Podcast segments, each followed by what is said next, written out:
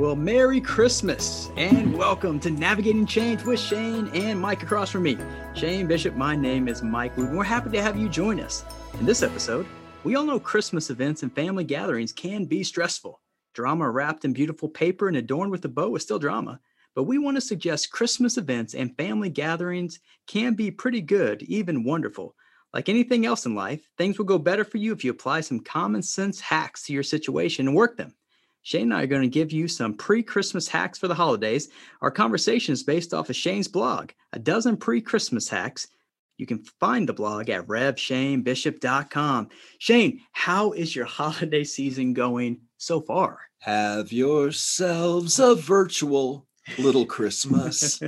How could it be going any better? What could be better than celebrating Christmas in a global pandemic separated from those you love, Mike? Boom! I feel like we're on it, man. I think some families probably love it, right? Well, yeah, it's an excuse. The Not less, my family. the less someone likes their family, Yeah. the more this Christmas is going to be in their wheelhouse. This, this is introvert's paradise. I It think this last year, it might be. everyone else suffers, but it's yeah, introverts. yeah. If you've always thought, man, Christmas would be awesome except for all these family. Yeah. This is it, This man. is This it. is your year. Hey, speaking of Christmas songs, Yes. do you have any favorite Christmas songs or Christmas hymns over the years or just go to that you like? I know for me, I love uh, the Christmas song by Nat King Cole. That's probably Yeah. my favorite. You got an impression of Nat King Cole? No, no. I mean, do I have an impression? No, No, because he no. was like one of the great voices of all time, don't you think? Yeah. Do you want to hear disappointment? Uh, it, was that one of his songs? it will be. Uh, okay. Uh, and then him. So if we go him, "Oh Come, Oh Come, Emmanuel." Yeah, For that's a beautiful song. I love that song. There was a guy in Rantoul named Roger Little. He owned his own, uh, uh, his own uh, men's dressing uh, store, uh, suit store downtown for like forty or fifty years. But he did this thing with his voice where I, I remember his whole like face shaking when he would sing "Oh Come, Oh Come, Emmanuel." It sounded great. It's a little disturbing to watch, but it it was really uh, it, it made an impression on me, and I love the song. yeah. You know, the thing that strikes me about Christmas songs, first of all, I like them all. I really do. I, I like Christmas songs, but I don't really know anything but the first verse of any of them. yeah. So the second you're past the first Yeah. verse, I really got nothing. Okay. Nothing. But I do enjoy the songs. I have memories associated with the songs. But if I had to pick one, Yeah. probably "Oh Holy Night" is my very, very favorite, Mhm. particularly when it's sung really, really well. Yeah, we get to hear that here Every single year by Don Fraser. and he does an incredible. Does an incredible job. I do have another question. What is your what is your thoughts on Christmas ugly Christmas sweaters? Well, Do I don't like any. I don't like ugly clothes at all. I mean, I, I don't.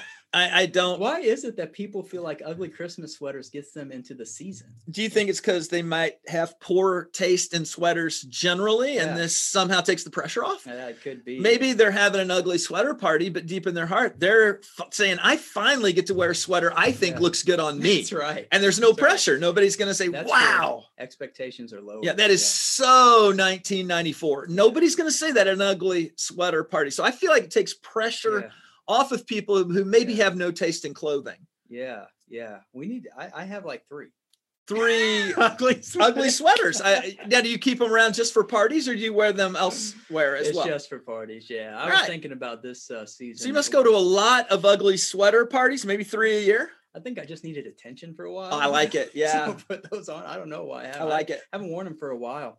Uh, favorite holiday dessert? Oh, you have one. yeah. Favorite holiday dessert. Mine, mine fluctuates. My wife makes amazing cookies, amazing desserts. She does. does that every year. She used to make these little things called elf bites, and they are the simplest thing in the world. They're uh, uh, little uh, sugar cookies, Mhm. and they're in a cube shape with sprinkles in them. Yeah. But uh, for whatever reason, I just absolutely love them. But I'd say pecan pie in general. If it was just I had to have one dessert during the holidays, it would be pecan pie. And you know, for me, it's so funny, but the, the it's- not my favorite dessert, but it's the dessert I associate with holidays.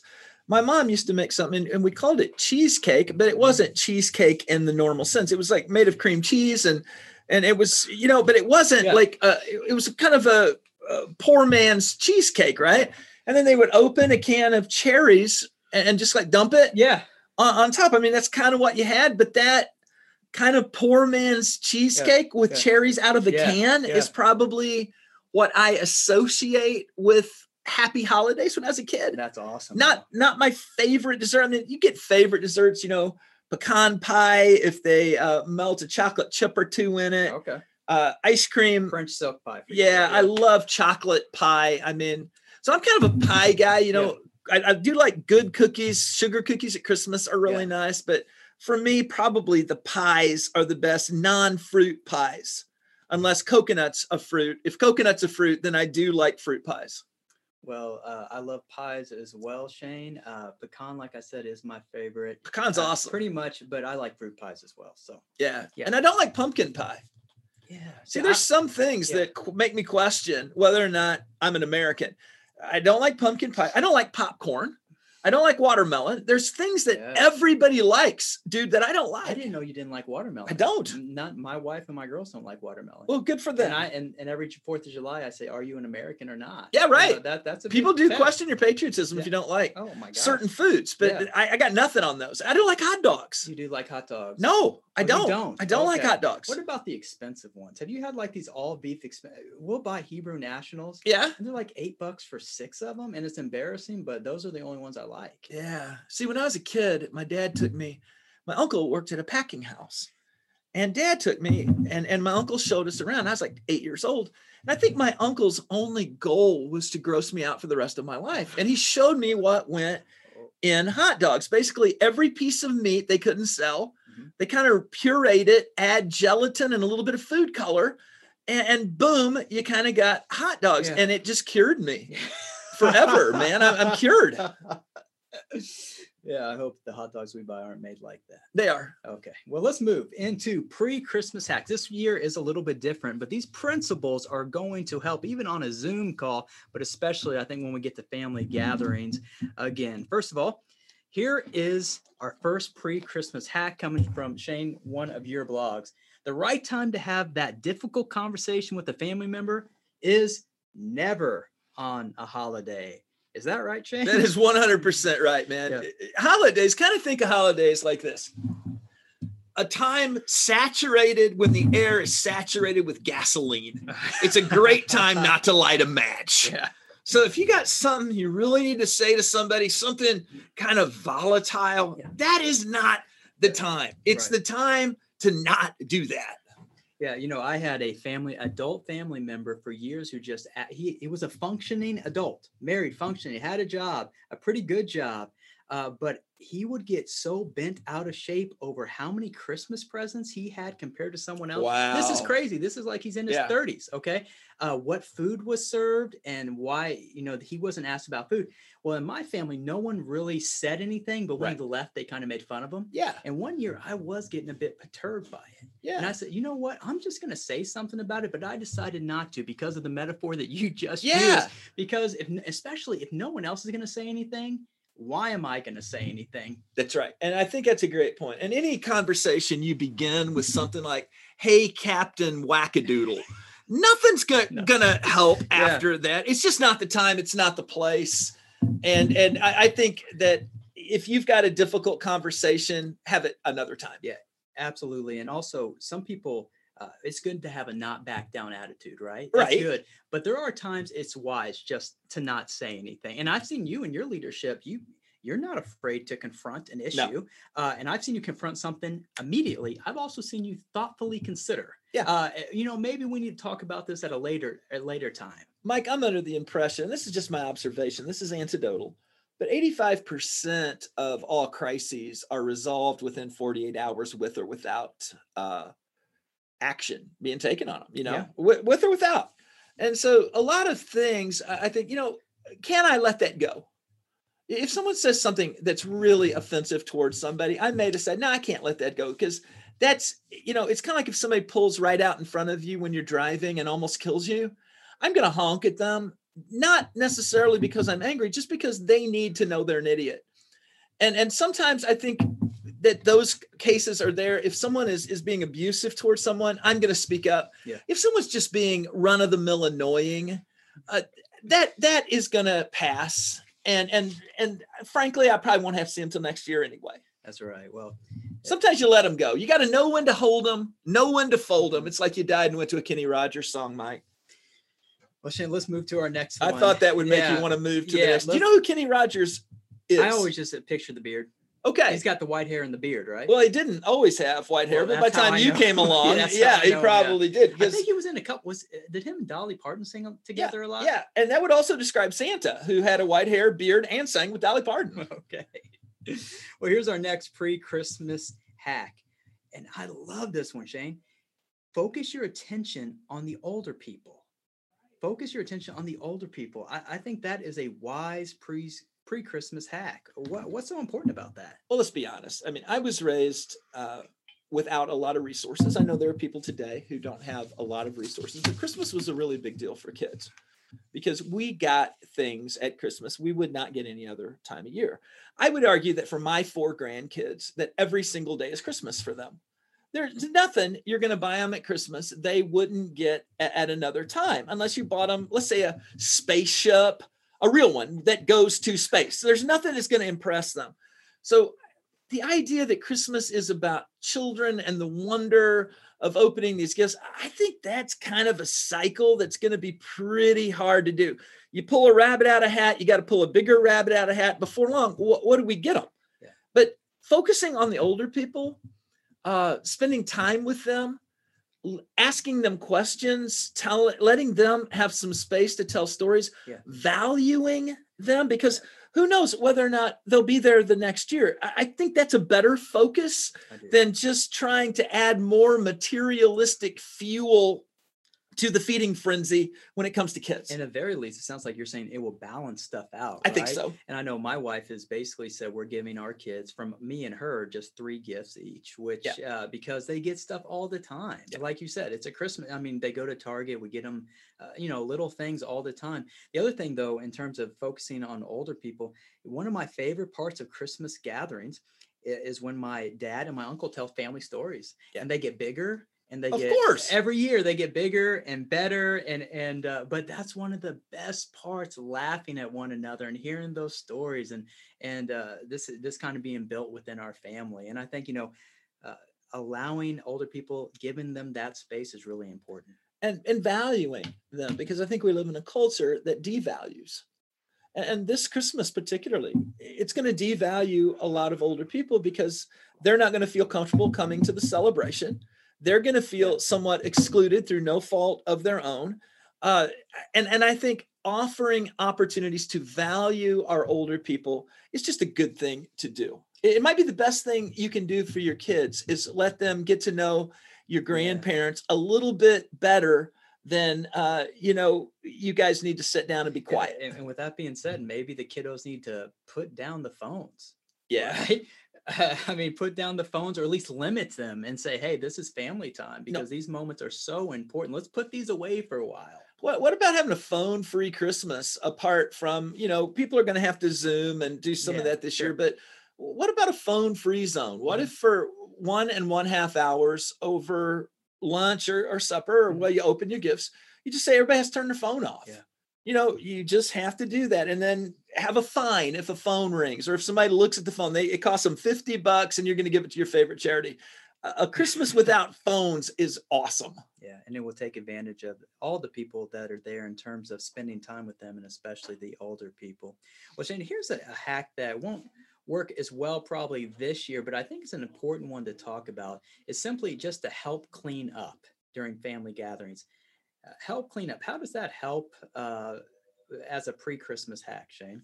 it values people Uh, and i don't know how stereotypical uh, your holidays are but i remember when i was a little boy uh, thanksgiving would be a great example you know all the women cooked and then the men and the kids played and the men sat and watched TV. and then we all ate and then the kids went and played the men watched football and the women cleaned up and i remember one year my dad who must have been feeling like a radical he got up during the football game and he went to the kitchen Mhm. and helped do dishes.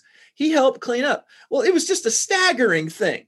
It just threw the feng shui of the family completely off. But i remember watching that as a child thinking you know that's probably a good thing to do. Yeah.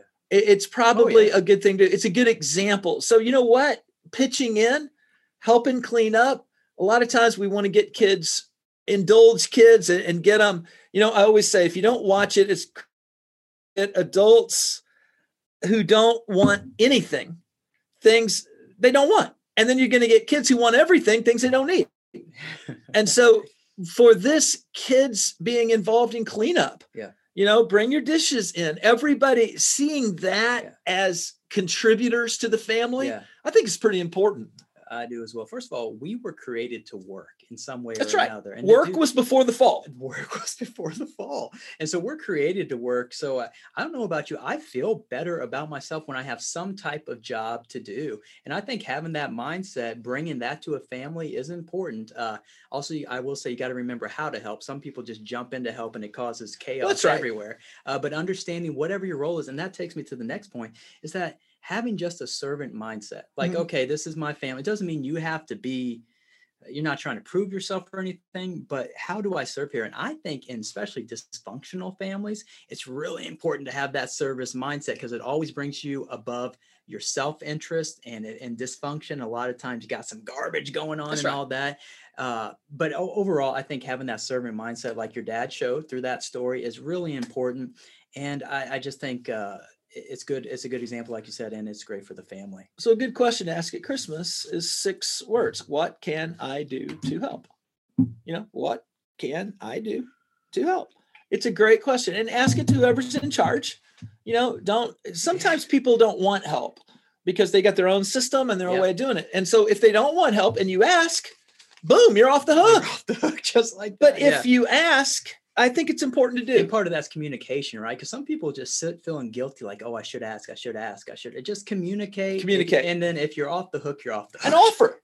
And offer. Yeah. offer. Yeah. Is there anything I can do? And I will often say to Melissa, you know, is there anything I can do to help clean up? And she'll often say, no, it's easier for me to take care of it. But sometimes yeah. she'll say, yeah, you can do this, this, and this. Mm-hmm. We need to at least make the offer.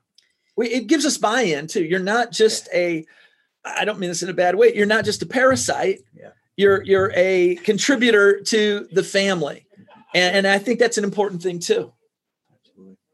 all right next pre-christmas hack is create wins for children. And I, I think really the idea around this shane when you were uh, writing the blog was uh, basically do not overexhaust your kiddos. Yeah. And i think that was a big part of that. Uh, what do you think about creating wins for children I know when my grandkids were really young, we'd go out to eat, and there was a point at which you could tell there's nothing else good going to happen. That's right. And sometimes they're not going to even out. It's not going to even out. I think we are in a deteriorating orbit right now, and things are only going to get worse.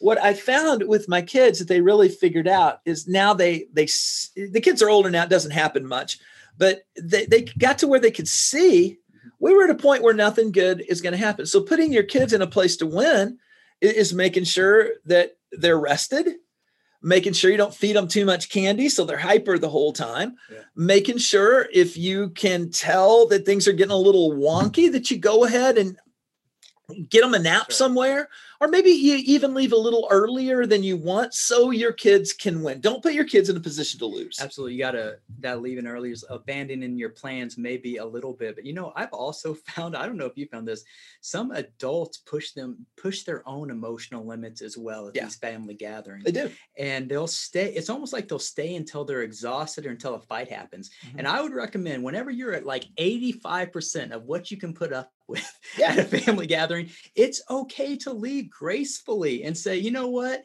uh, it, it's just time for me to go. We have work or whatever, uh, you know, whatever's going on next in your life. But I think it's important. And who knows, a, a rhythm, a, a, rhythm like that year after year, you may enjoy your family gatherings more than ever before because you left a little earlier. Well, how many times have you been somewhere and you're, you're there two hours? And if you would have left after two hours, things would have been going great. yes. You stay two and a half hours, things have slid to crap.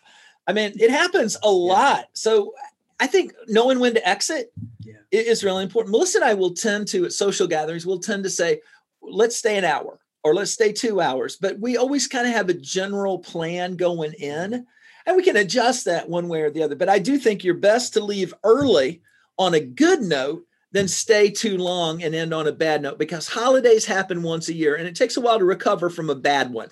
And a lot of times what's bad happens late. Mm.